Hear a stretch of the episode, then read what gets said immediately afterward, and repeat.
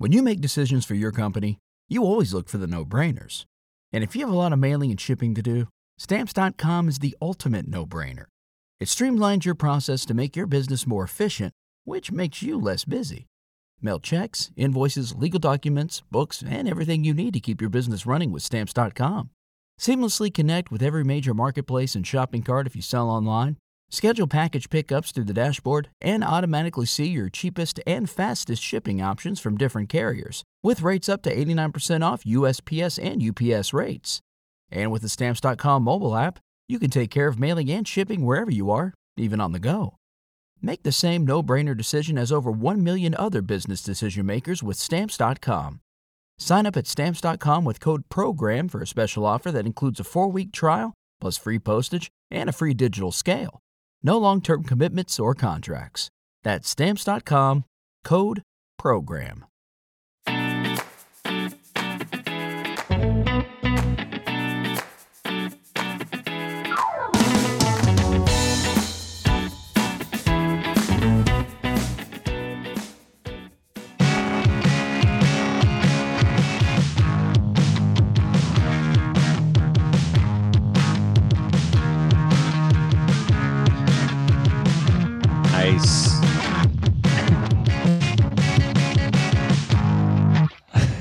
Yay. Little rock and roll all night. Yeah, yeah. Party part of the day. That's what I love about that movie, uh, Role Models. He's like, how about we rock and roll all day and party part of the day?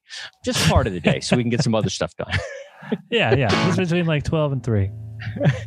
yeah, very excited today. Today is a big day. I've just been traveling. I literally just got into a hotel in Palm Springs with the in-laws, and we uh, were spending a couple of days in the desert. So I hope nobody yaks up because this is a great place to bury a body. So, am I? Can you not hear me? All right, all right. I'm just, Oh, I'm just assuming somebody bit, doesn't get a the joke. laugh that it's my internet.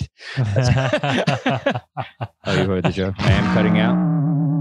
You Uh, were, but this it's is gonna be okay. a rough show. good now. It's gonna be rough. I feel it.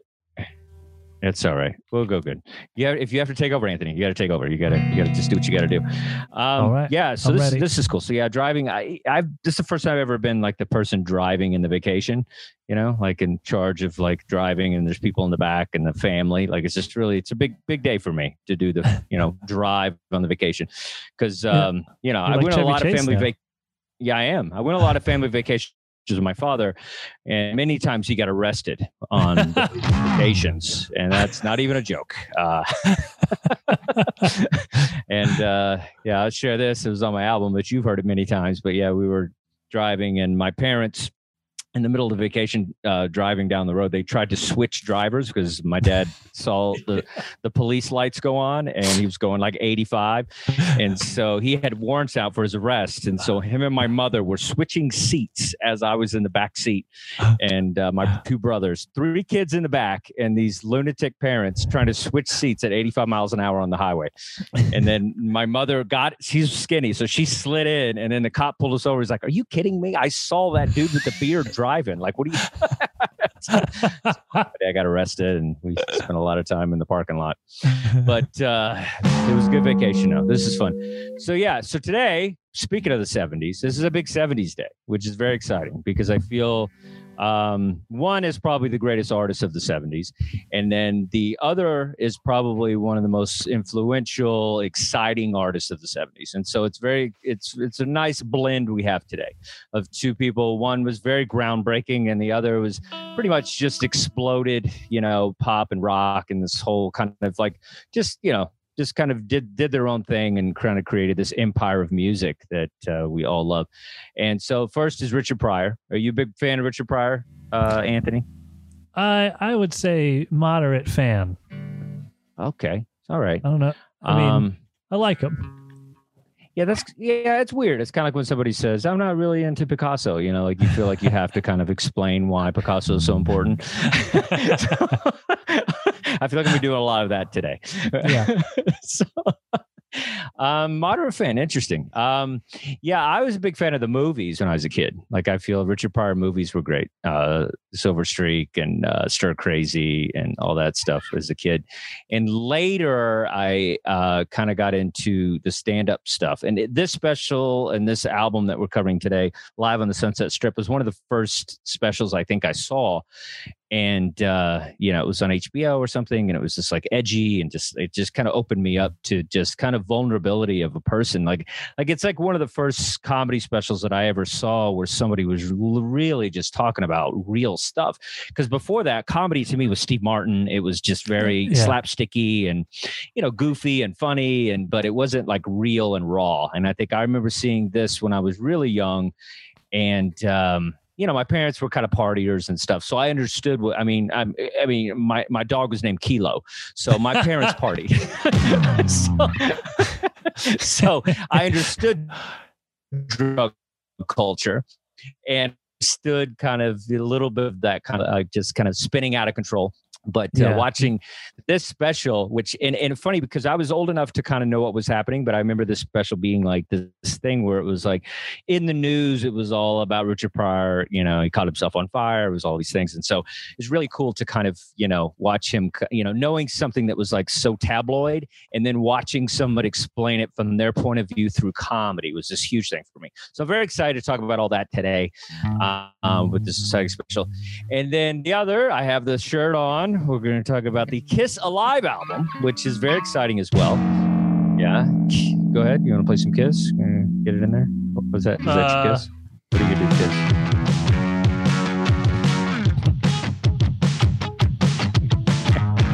One of the feel good songs of all time It just get you in the mood, you know? Yeah. You can't be in a bad mood when that song comes on, you know? You're just like, That's, that has to be the song that Andrew WK listens to before he writes his music. Probably. when he wants to write about partying, he has to put that yeah, song. I think so. That's one of the, I think yeah, one of the top five party songs. Well, uh, it's way better. If as far as songs that have the word party in it, it's definitely better than uh, "My Girl Likes to Party All the Time." I'll tell you that. That's better than that one. Speaking of Pryor, um, anyway. Uh, without Pryor, there's no Eddie. So, no. um, but this Kiss is very interesting to me because Kiss is, you know, it's funny as I mentioned my, you know, my parents partied a lot when I was a kid, and then they went to religious stages and I always equated to uh, depending on how much money my father had is depending on how religious he was. so when he would lose his money, he would get really religious, and so I always knew how broke we were by how how often we went to church, and uh, there was just so many weird things.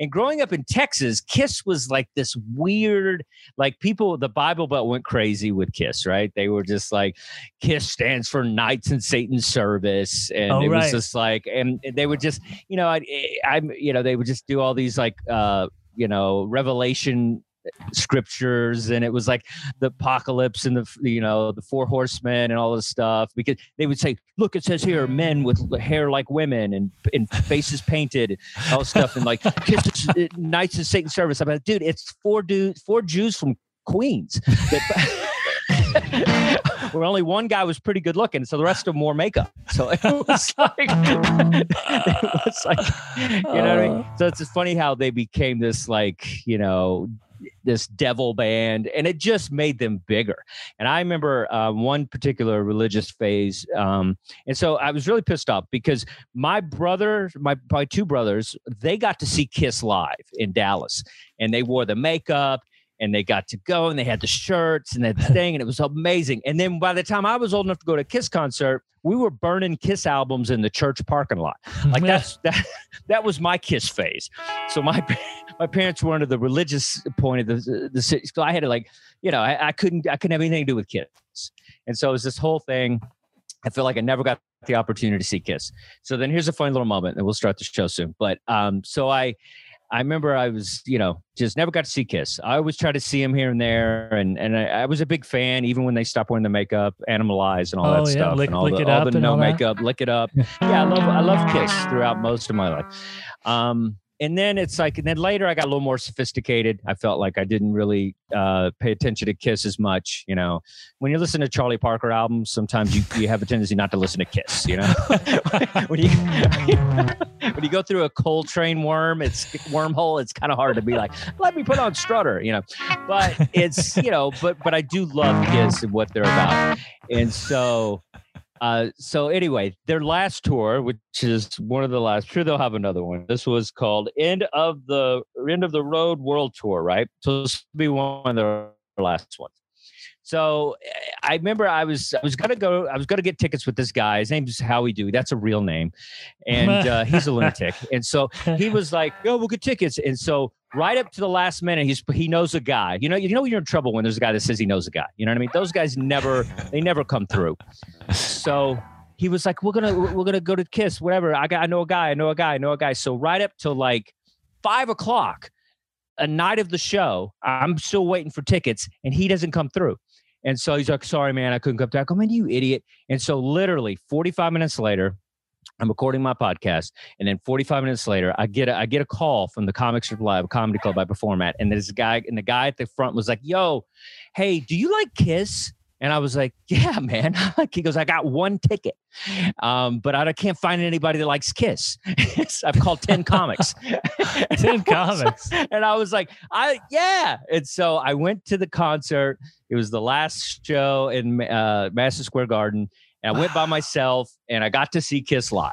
And it was like all those times of the 70s, I didn't get to see them, and it was like this huge thing and that was great. And it was like a fun concert. You know, you got Gene Simmons, who's 105 years old on a on a string, a wire, just playing bass. You got you got Paul on a little trolley. He's about to have ar- he has arthritis. He, he can barely hold on, but it was amazing, and it was such a great show. And so, anyway, that was my big Kiss thing. I got the, I had to get the T-shirt. I was like, I think I got it five bucks. I didn't even buy it inside because I don't support the artist. They ah, have money. Oh, you got it outside, like in the parking lot. yeah, one of those. five guy, bucks, five bucks. The guy's making them at home. And, and, then one more thing before we start. So I meet Gene Simmons, and I'm sure Jeff probably met him because Jeff meets everybody, but I don't have that luxury.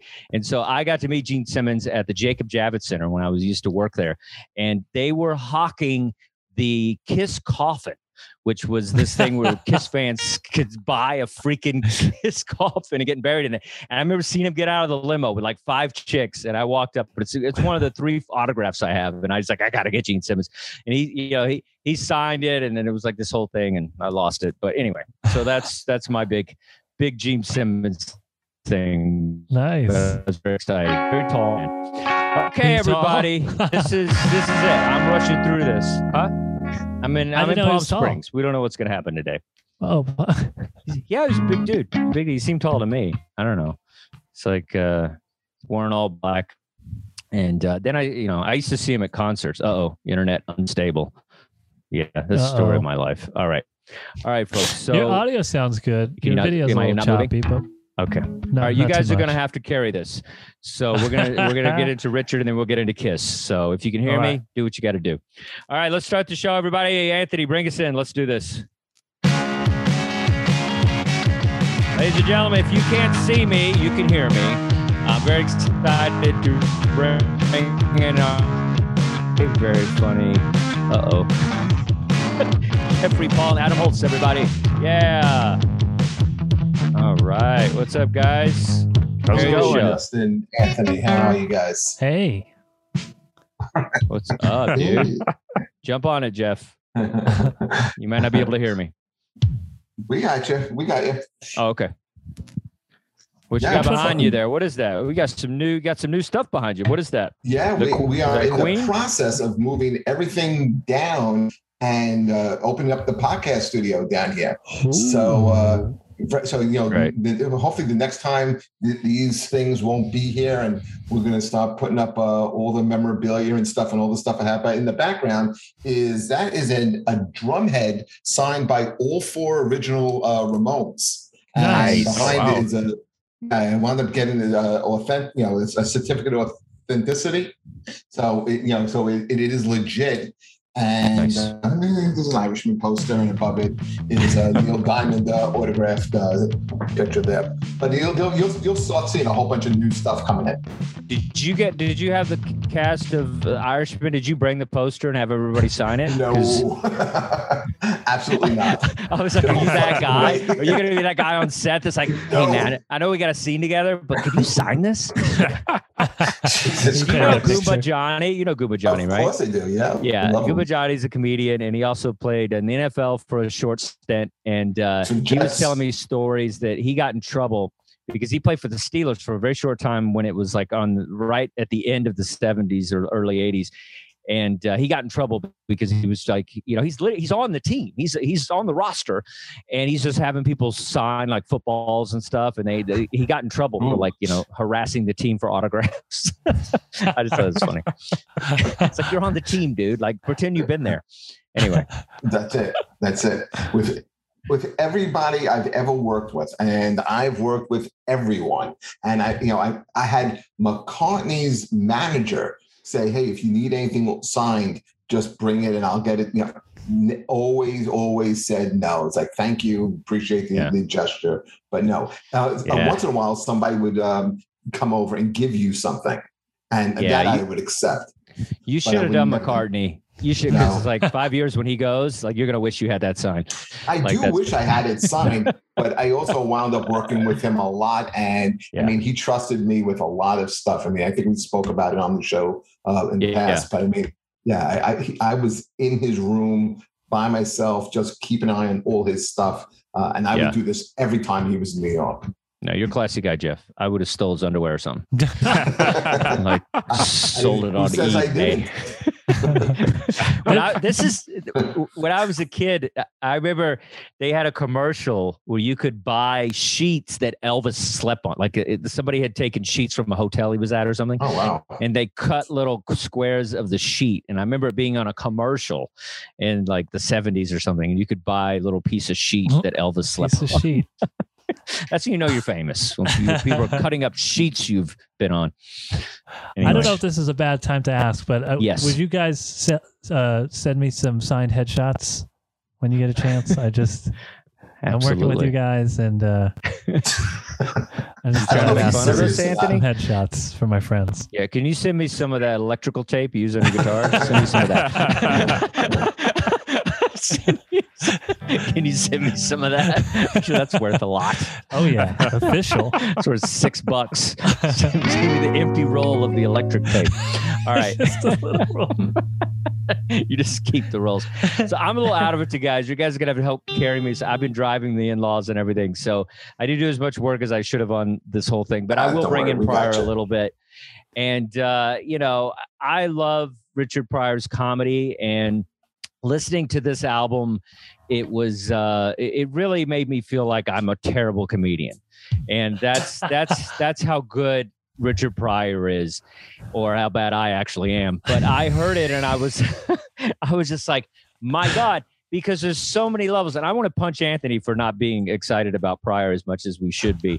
But because here's the thing Pryor does like nine different comedians in this. Like he shows that he can be a blue comic. He shows that he can be a short joke comic. He shows he can be a character comic, and he shows he can be a, a kind of a one man show, bleeding, vulnerable comic. And so it's just I love this special because I felt like it was his comeback special. It was like mm-hmm. everybody thought he was done. The drugs got him, everything. And this was kind of his, you know, his comeback. And so I love this this this album. I feel like I've seen this special many times with the red suit and everything and uh, it's just it's just so cool and there's just so many great moments in it um, that i love um, just you know the way he opens the show just you know and doesn't address the fact that he had just freebased and like caught himself on fire. All he does is talk about uh, you know he lightly talks about the match and then he kind of says you know then he kind of gets back into his act. He doesn't even address it till later. And then and just so many wonderful things in this album and uh, i just i just really enjoyed just kind of hearing him again and i really miss him. I'm i'm really sad i didn't get the opportunity to see him live Um, but uh, this album is really groundbreaking for anybody that's ever done stand-up comedy. It's this is the way you do it. Um, Chappelle, Carlin, none of them compare to this guy, in my opinion. I feel like there's just something special about him. He's the greatest of all time, and this out this particular recording, I think, is a masterpiece. And um, you know, the Africa bit is probably one of my favorites um, when he just talks about just kind of being in Africa and like and seeing guys that look like guys that are from his neighborhood and like that's Lionel, that's Lionel from yeah. the neighborhood. And now he's like he has like a real job, but he's in Africa and he's like going off and all these things and then just talking. Uh, we lost Dustin for Uh-oh. a second. That's okay. Um, uh, release in the movie theaters. There he goes. There he is. Oh, did you did yeah, you, you, you can hear me though, right? You just couldn't see me for some of it it's fine. We don't have to do uh, uh comment on that because a lot of this is a podcast. So let's just go with it. If you don't, if you don't see me, don't worry about it. Okay. Mm-hmm. So Adam doesn't have to keep editing that out. Right. so, it's fine. Twitchers can handle it. So anyway, this is a great album. You guys take it away. I'll stop talking. Go ahead. I, for me, before there was Dice and before there was Sam and before there was Eddie Murphy, I remember being like a little kid in Staten Island listening with my friends to, on a cassette of Richard Pryor live at the Sunset Strip. And before anything, before Stir Crazy, this is what introduced me to stand up comedy. And I, I, remember thinking it was the greatest thing I've ever heard. I remember uh, the first time ever hearing cursing on, on, on a tape. And the Africa bit was, to me, like I didn't understand a lot was going on. I remember I was a little kid when I heard that, maybe in sixth grade. Uh, but I remember laughing. Just I think his delivery, the way he's he he said things, and then when eventually you saw it, you could see where Eddie Murphy was inspired by him, just like the way he is on stage and wearing like the red and looking kind of cool and everything. I, I, mean, I really loved Richard Pryor, and then from there, it, you know, it was the movies, and then like you know, you started to deep uh, dive him a little bit more. But I, I loved, and this was my again my first introduction into stand up was this album. Wow. Yeah, that's incredible. That's a great introduction to stand up. And what I like about Richard over like a, a, an Eddie Murphy or somebody like that, like you know, it's like when Richard would go through something, he would talk about it in his act. Whereas I feel a lot of artists kind of, you know, kind of like skip over their kind of controversy and stuff, and where he kind of, you know, that's a bit with Jim Brown. We're talking about Jim Brown's trying to help him get over drugs. And just that whole moment between kind of like, you know, when someone's looking out for you and whatever, and just it's a very tender moment that, you know, that men can relate to with friendship. And so it's just just such a cool album. So yeah, I, I think he's the greatest we've ever had. So he was honest, he was vulnerable. Yeah. You know, he was he was funny. I you know, so I, I really would love for comedy to come back and become a little bit more of this. I mean, there's people doing it. Dave Chappelle is doing a good job, there's people that are doing this. And I think he inspired a lot of this comedy that happened. There's a lot of great comics that have taken the torch a little bit, um, you know, and that he inspired the whole Def Jam comedy and you know martin and chris rock and you know there's so many people that have kind of taken the torch. So i think it's there. It's happened katt williams like it's happening. It's just you know he was just kind of the godfather of it or whatnot. But i think it's you know and he was also somebody that spoke nobody had really heard people you know especially african americans kind of speak like where they were from as opposed to kind of you know everything else was kind of like flip wilson and you know uh, bill cosby where it was kind of you know more tame to the mainstream whereas richard was like right out of the hood right out of the you know the neighborhoods that he came from and just kind of really kind of introduce people to this language and this energy and this conflict of things that were happening with white and black people and stuff. And so it's just real really groundbreaking everything that he did so. And what, what do you think what, about old richard pryor? Yeah. Go ahead sorry. Me? Did you say me Yes, yeah, Anthony. Yeah. Oh, only yeah. four of us. I no, I, I I agree with all that stuff. Uh, you know, he was a trailblazer and and all that. But uh, so I saw this special when I was a, a kid. I was probably also around eleven or ten or eleven. So it was like the mid '90s. So um, you know, it was kind of already o- over. So I was getting like you know, it was like a throw a throwback when I was first seeing this special, and it's great. I love the the you know at the end with the where he's like this this is Richard Pryor running down the street and, with the match, and uh, I forgot that he he mentions being careful of matches in the beginning. I think that's such a great way to to start it. Yeah. Um, but yeah, so I, I guess I just I didn't connect to it as much because I was you know like you're talking about Chris Rock and Dave Chappelle and those guys were already doing comedy when I first saw this. So uh, I was just a little more separated from it, I think, because it was already over. But but I yeah. appreciate it. I mean, that's how I feel about the Beatles. Like I didn't get into yeah. the Beatles until late in high school. Me too. And yeah. I, I feel like you know it was kind of one of those things where I just said heard how great and whatever, but it felt like you know parent music. And then and then when you actually you know found somebody that shows you know played revolver for you or something you're like whoa what is this? And then it just opened yourself up. And i feel like yeah i mean i didn't i didn't appreciate richard pryor you know until i became a comedian. I think that's when you know that's when i really appreciated him. I mean i thought he was funny and he was a guy that cursed and i i did understand kind of the you know the drug stuff and what he was talking about uh, overcoming all that but i didn't quite get it until I became an addict myself and a comedian. so it's like it was a double connection. But uh, yeah. yeah. I just I don't know. I just it's just it, it's it, listening to it now. There's parts of it that don't hold up far as how blue and sometimes or whatever. But then there's just really just these amazing moments of vulnerability that really hold up. And I feel like I'm personally trying to get to a place like that where I can kind of talk about my crazy past. And so when you hear somebody like Richard Pryor kind of eloquently do it, it's just really cool. And I love the and he's also was a guy that like, you know, would get rest for like Mudbone. Mm-hmm. And it was just like, you know, he had to, he kind of had to do Mudbone because it was such a popular thing. So even in this album, I think he did Mudbone on like three different specials. But each time he did Mudbone, which is a character, he had kind of a different twist on it every time. So it's cool that yeah. he just kind of like took one character and kind of made it different each time that he mm-hmm. did it, which I thought was a pretty interesting aspect on it. It's also but, uh, it's impressive because uh, he like he pretty much started over in the middle of his career, right? Like he was doing this kind of Cosby esque sort of act in the very beginning, yeah. And then he became was... more personal and started doing this. You know, he's well, dirty. That's the thing about him is that he didn't put on a character. He was raw. He was vulnerable. He changed. People mm-hmm. change. He changed, and I and I kind of I like that. I like that. You know what? I like that it was real and to me, I mean, as a kid, you're able to sense he's a little dangerous here. And I kind of like that too.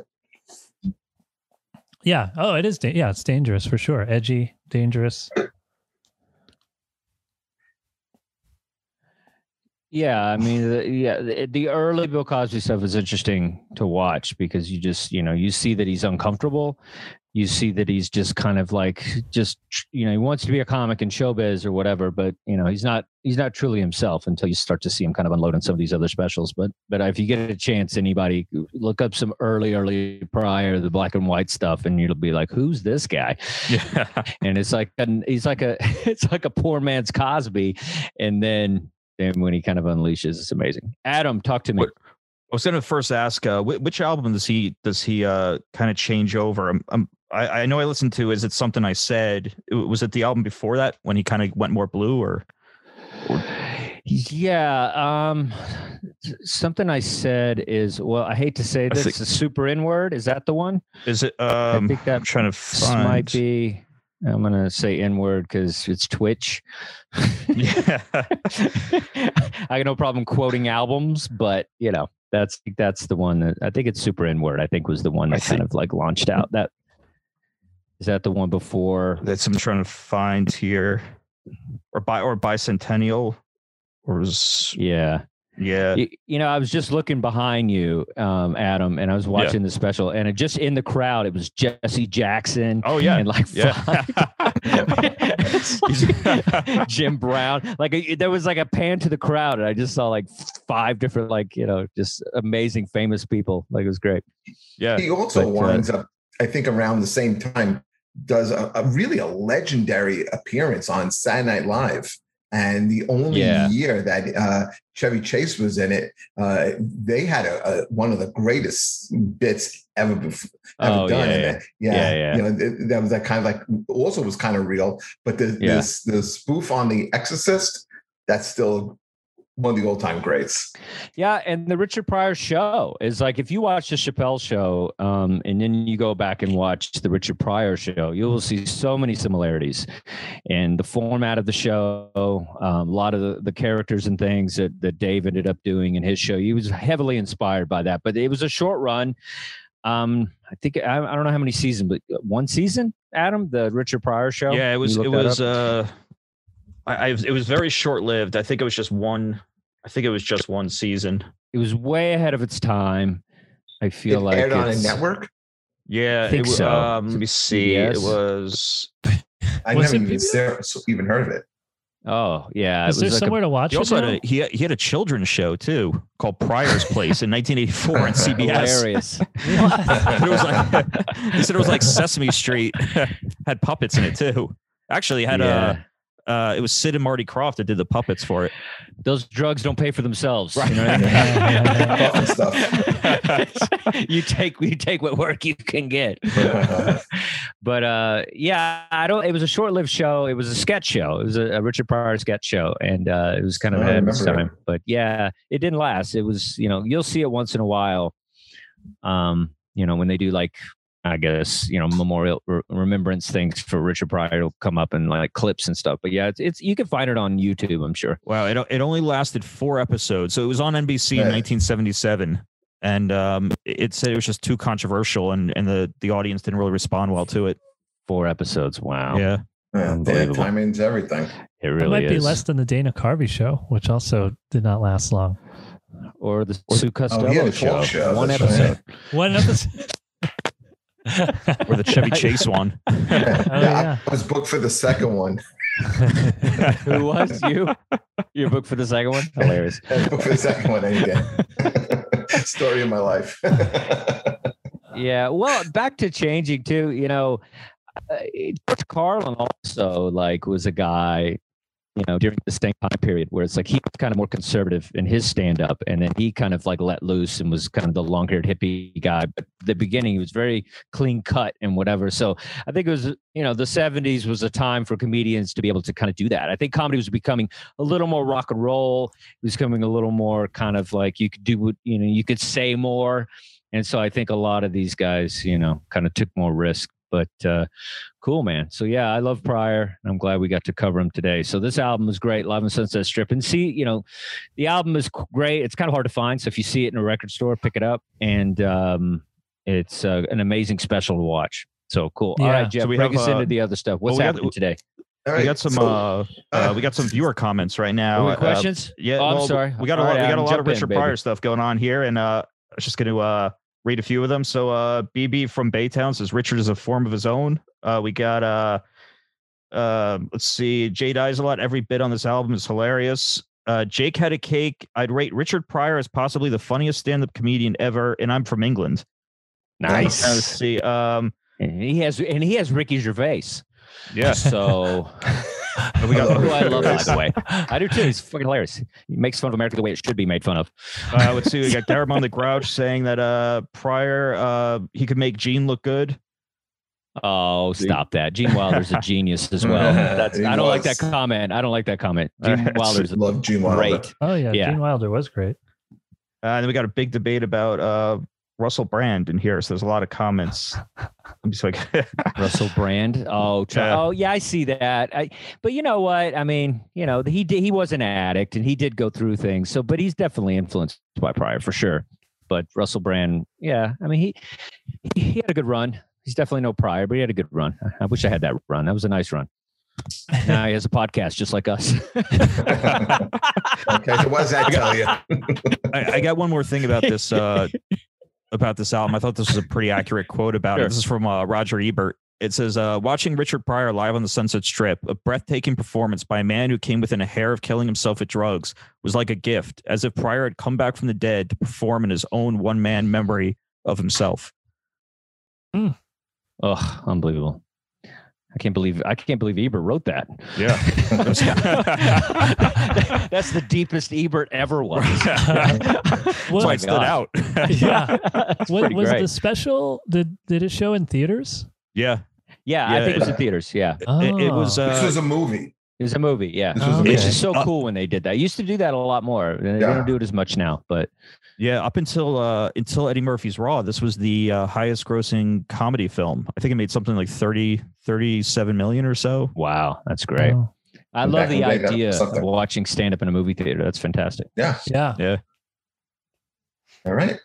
All right. So Jeff, what do we got? So let's talk a little bit of music now. Um, we are this we are finishing off live month with uh, Kiss Alive. This is the fourth uh, album of Kiss. And much like the album we did last week, Cheap Trick Live at Budokan, this was a band that was on the verge of going away and maybe just being a footnote in music history. You know, their first out three albums, it was Kiss, uh, uh, Hotter Than Hell, and Dress to Kill. And they didn't sell very well.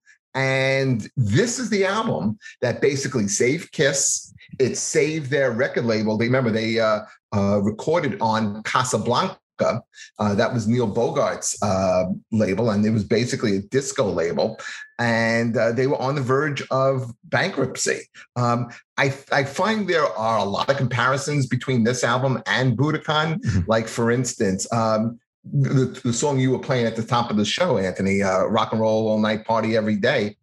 Uh, I compare that heavily to uh, uh, I want you to want me, the Cheap Trick song, because you know no radio station ever plays the studio version of Rock and Roll All Night. It's always the live album, and there's differences on the live album. Besides the, the pumped in crowd, um, there's also a guitar solo that is on the live album, but you don't get that on the studio album.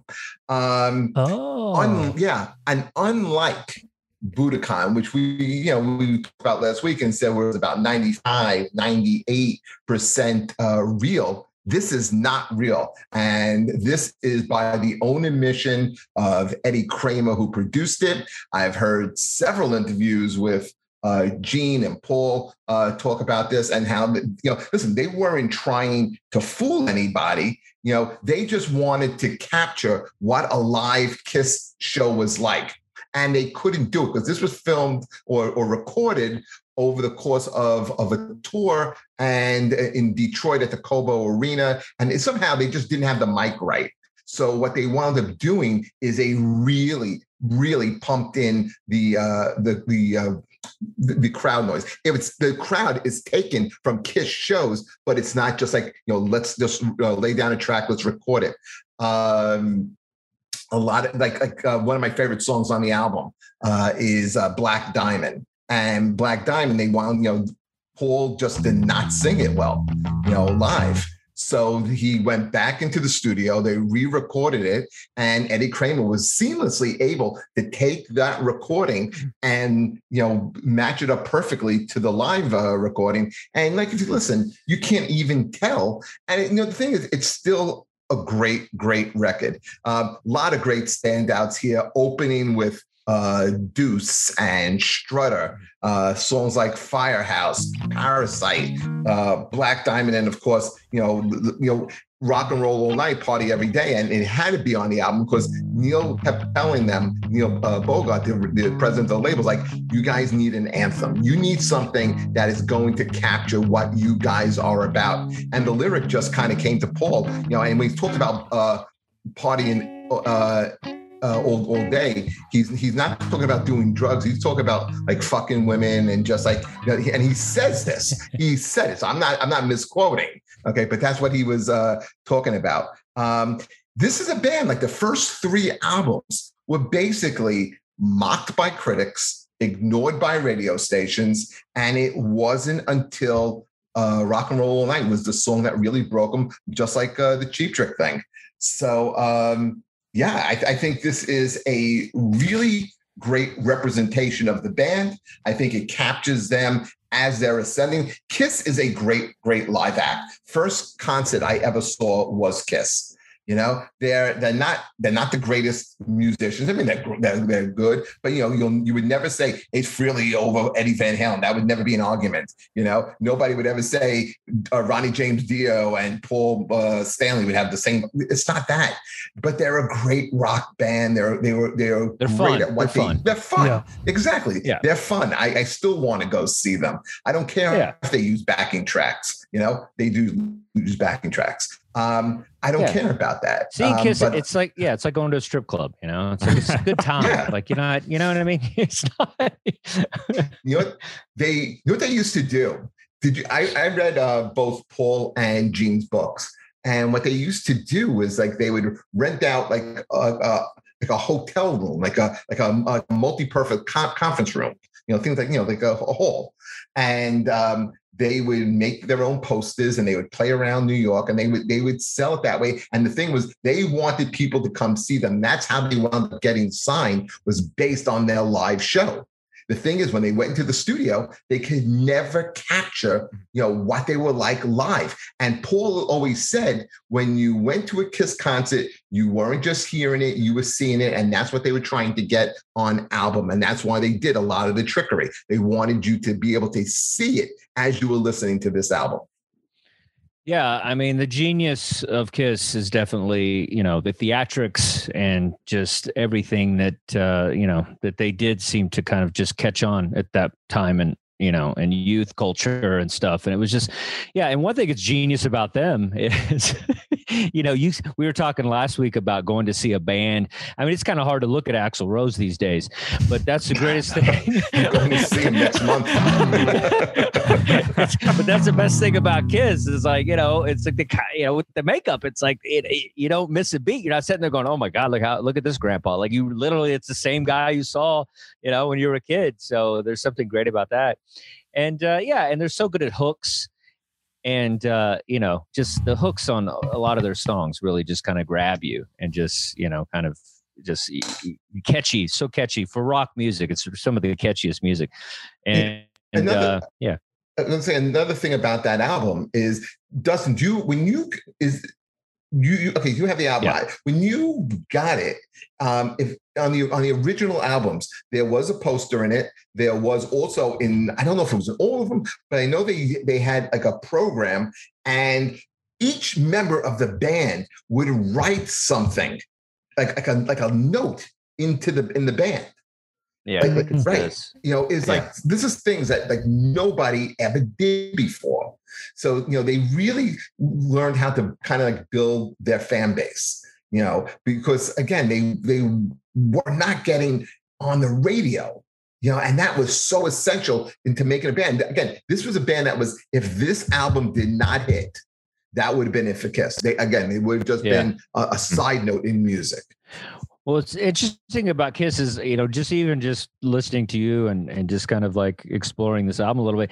I don't think Kiss gets enough uh, credit for goth, you know, for kind of this goth rock that they kind of tapped into oh, yeah. as well. You know, it's just like there's without them, there's not a lot of, you know, I mean, Marilyn Manson has a lot of Kiss in him. Uh, oh. You know, it's like it's Insane Clown thing. Posse, oh, yeah. all that stuff. Yeah, it, it's all connected Alice to Cooper. that. Alice Cooper. Yeah. Well, I, Alice, I think, was before. I think Alice was a little before. Don't you think Alice was before? He was, he's before, but the stage show becomes more elaborate as Kiss pushes the envelope. Oh, really? He just kind of, okay. yeah, yeah, because he starts doing the beheading stuff.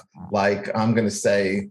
75 and Kiss hmm. Alive came out in 75 that when was they were doing these live uh, okay. stuff like in 72, 73, 74. Okay. When was Ozzy acting a fool? Was that oh, Ozzy, Ozzy, you know, the, the, well, I feel like Ozzy was doing all the best stuff, yeah, all well, that crazy Sabbath stuff. comes out in 69, uh, but they never had like the kind of stage shows that, uh, that Alice Cooper and uh, Kiss had. Yeah, but I feel. I mean, Ozzy was biting chickens' heads off and shit. That's pretty yeah, elaborate. Do it on stage. he, was, he never did it on stage. I thought he ate a bat or something on stage. He no, never did that. This, the that was no, always just like in a green room.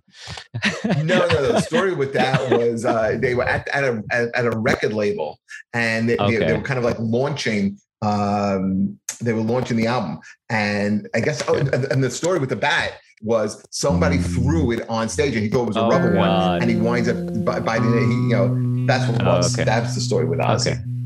Okay. All right. Yeah. Well, in Texas, he's just the guy that peed on the Alamo. So, um, Anthony, what's your Kiss experience like with this album? What do you think? I I like it. I think that this is the closest you can come to feeling like you're watching a band in an arena on an album. That's um, what they um, were going for. Yeah. I, I think they is nail it, it, You can almost it, see them doing the you know you can see almost see the, the Gene's tongue and all that stuff somehow. You know it was funny when jeff was talking about how they had to redo that song and make it sound at first i'm like come on man that's not real. And then i realized how much work you did on my albums anthony to make it sound good.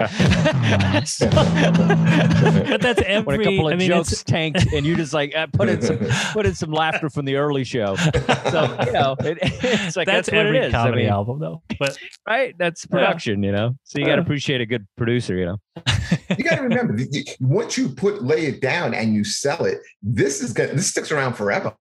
And they mm-hmm. want, and they really wanted to capture how you know what it was like to be at a Kiss show. And remember, yeah. this is also the early 70s. Okay, the album comes out in 75. So you know, it comes out in 75. So it was recorded in really 74, right?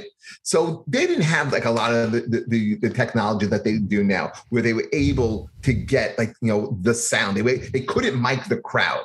And that's what they, though it wasn't like they were defrauding people, like they bombed and they just pumped in fake crowd. They had crowd noise. They just couldn't capture it accurately. So they, and they, yeah. when they did it, they said, if we're going to do it, let's do it over the top. And that's what they yeah. did. The Budokan was different. The Budokan yeah. also comes out a little bit later.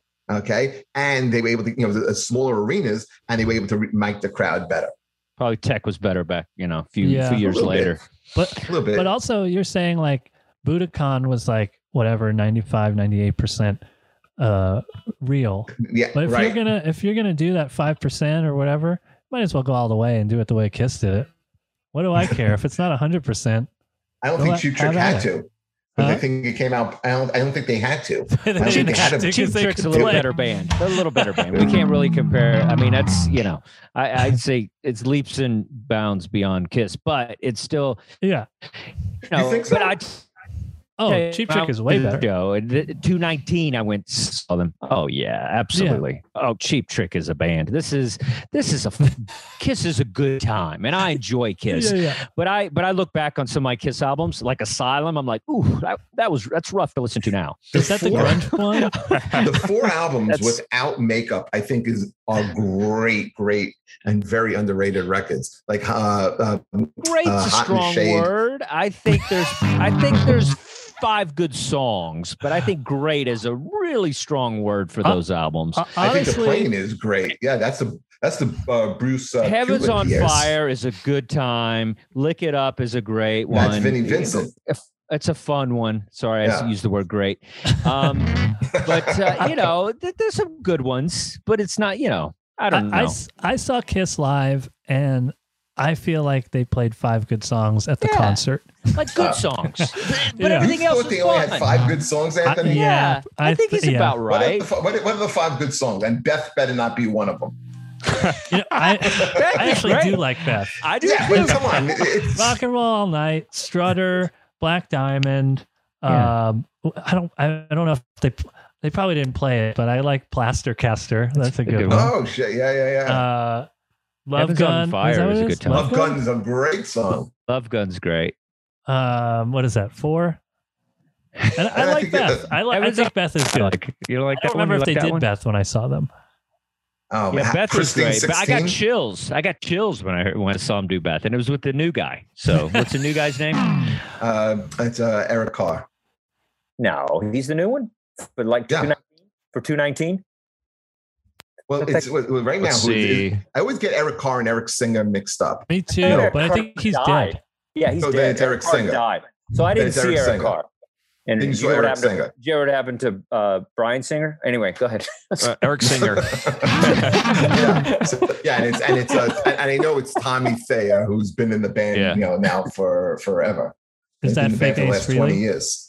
Yeah, he's he's Ace. He's a new Ace Frehley. Those guys are great. I saw the new guys, and they're fantastic. They were they could really play. They could jam, and that's the genius of Kiss, where it's just like if somebody's like high maintenance, somebody wants more money, they're like, yeah, we'll just hire two new guys. You know what I mean? Because we'll just put true. the ace makeup on, that's what on ten. exactly. Because apparently story. Peter Criss was a little bit of work, and uh, you know whatever. So they were like, we'll just get a new guy, and you know the whole thing. That's a I'll tell cool- you a funny uh, Peter Criss story.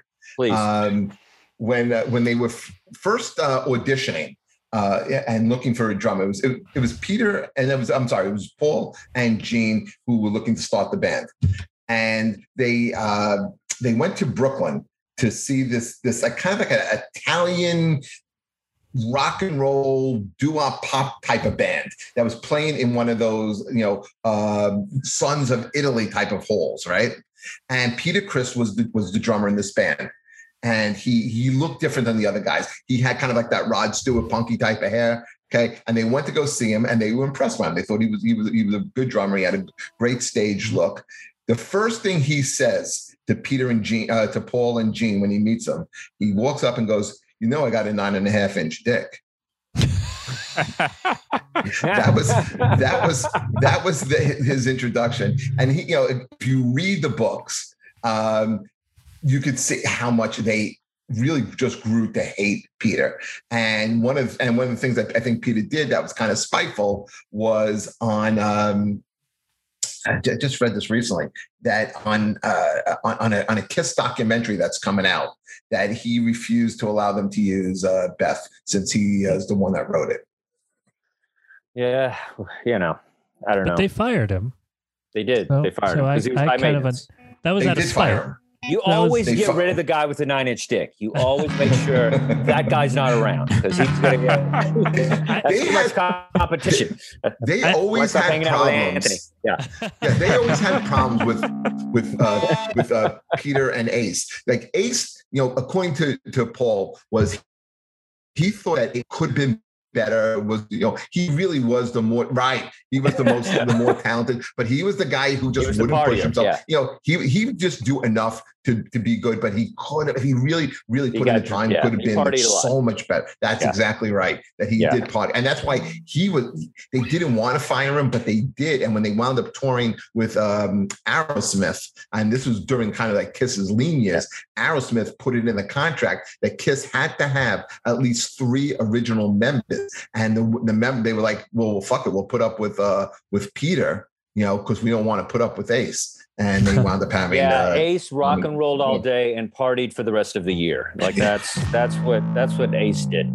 Uh, Adam, they, uh, we hadn't heard from you, buddy. How you feel about the whole Kiss album? And if we have any comments, whatever, it's all you, baby. Yeah, yeah. Um, I was never much of a Kiss fan, uh, especially growing up. I never really never really listened to them, and uh, I I put on their first uh, before I listened to this. I put on their first three studio albums. So uh, their debut, uh, "Hotter Than Hell" and uh, "Dress to Kill," and um, I, I, was very unimpressed until I got to "Kiss Alive," which I think just really propels them yep. forward. Um, and what I was wondering is, you know, for a Kiss newbie, what album should they start with? Jeff, Kiss Alive one or Kiss Alive two? what about what about Destroyer? Destroy is a great album, but if you get, but if you're going to listen to Kiss, you want to, you want to get like a group. I think it was it was it, I don't know if it was Dustin who always said greatest hits is, is a good way to introduce yourself greatest, to a band. Greatest hits, I you know I'm always back and forth. There's some there's some artists that you should listen to the albums, you know, instead of the greatest hits. But a Kiss is a band, like Anthony said. There's only five songs, so it's more than know, five songs. He does. What's it? I love it loud. Is that one? No, no. Just, Kiss, Kiss Alive one, Kiss Alive two. Uh, uh, they're alive. Kiss Alive two is what, you know both albums. What studio albums. album would you recommend? Yeah, studio album. Destroyer.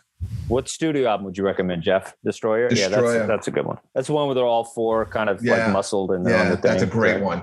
Okay. Destroyer is great. Oh, yeah, that's a good one. And I th- and I think like you know in the in and, the uh, uh, non makeup days, uh, hot in the shade and yeah and there's you know let's go back to that a little bit too it's uh greatest probably top five greatest names of all time for a band i think it's oh, just oh, yeah. an amazing name And I, the lettering, I mean, you, you know, you got to get some credit for that. I'm sure that's all. It seems like Paul, I mean, Gene had a lot to do with so much of the marketing, right? Yeah, and Paul too. Paul was the one that came up with this. Paul came up with the name. Yeah, and, and the lettering, then, uh, and and the lettering as well. Yep. Okay, because wow. Gene really took off with a lot of the marketing, so I just assumed that he had. He's also older. Okay. He's a little older than them. Yeah, you could tell. He's he's older, you know. heavier. Paul wasn't sure if he wanted to play with him right away, and then like you know, but this guy, this guy's a good bass player, and he knows more was, about business than good? I do. Was he good? I think he was just fun. I don't know. According to Paul, this, this is what Paul said at the time. He had a nine and a half inch tongue. you know, it's all about nine and a half inches. Tongue, dick, it doesn't matter as long as you got something. Anyway, uh, Adam, any comments on Kiss? Let's see. We got uh, Jay Dies a lot says that uh, Kiss was the insane clown posse of the 70s. okay. okay. We got uh, uh, BB from uh, Baytown says, uh, Jeff, this guy knows his Kiss. Love Kiss. Yes. Um, let's see. Happy Mischief. Kiss had their own has their own uh, culture for sure. Let's see. Yeah, Kiss God Army is pretty amazing. What? What is that? The Kiss Army is pretty cool. Oh, like Kiss, the, yeah. the, fans, the people that buy their merch and go to their concerts. I mean, it's really it's it's a cult almost. You know, it's like if you like Kiss, like you really yeah, love Kiss it. conventions. Those yeah. are the kind of fans I want. Yes. Yeah. Just people with like just duct tape cap for all over the yeah, cars. on their face. they all got the mustache. They got walking around little tight t-shirts. Like I get it, man. That's what it's about, bro. That's what we're trying to do on the show. Get you to that level. All right. Uh, very cool. Uh, so what else you got? Uh, we got Garamond the Grouch says, without Kiss, we wouldn't have GWAR. Oh yeah, I was going to mention GWAR. So. Yeah. Good point. I guess so. Is that really a bad thing? I mean, do we really need GWAR? we, we, didn't need GWAR to be honest we with you. Need, I don't know if we need it. They're fun though. They're another fun baby. Guy, I mean, to play with that kind of like costume, it's all, it's all like foam. That's, that's got to be it, difficult. Yeah. Yeah, it's all foam. The, you can't transform can't live. thread with foamy hands, but. Uh, all right, cool. Adam, take us away. What do we got new coming up? So, buy right. Kiss Alive, guys. It's a good album. All right, we're going to start off with another Kiss live album. Uh, no, Kiss off the soundboard, uh, Tokyo 2001, uh, Triple LP Tokyo Dome on uh, recorded March 13, 2001. So that just just came out. Oh, uh, wow. Let's see. Just what everyone That's wanted. a re-release. Kiss right, album yeah. from this century. Kiss live at Yeah, I think it's new to vinyl, but it's also trick covers. yeah, it also just appeared on streaming services, so I don't know if. uh Okay. So yeah, it must be a new issue. Um, let's see. We got uh Nine Inch Nails, uh, Hesitation Marks, their eighth album from uh, so that was from uh 2013. It's a double LP reissue. And uh, Aretha Franklin, I knew you were waiting. Uh, the best of Aretha Franklin, 1980 to 2014, double LP. Cool. Aretha, baby. Yeah. Great stuff. Very cool. All right. Any comments? Anything left? If not, we'll just wrap this up. Uh, it's great, guys. Thanks for uh, putting up with my shoddy internet. We made it through, Dustin. You got through. Let's not push our luck. All right, guys. Thank you so much for watching the show. Please follow us on uh, Dustin's Vinyl on Instagram and Facebook and uh, get the word out. We really love hearing from you guys. And so, yeah, we'll have some fun stuff for next time. And uh, so, get you some Richard Pryor live on the Sunset Strip and Kiss Alive. And Take care, uh, everybody. We'll guys, rock it out. Woo, with your nine inch tongues. nine inch. Play us out, Anthony. Ah. You show us everything you've got. You drive us wild, we'll drive you crazy. Yeah. Ah. Is it over? I think it's over. Oh, okay. awesome. Good show, everybody.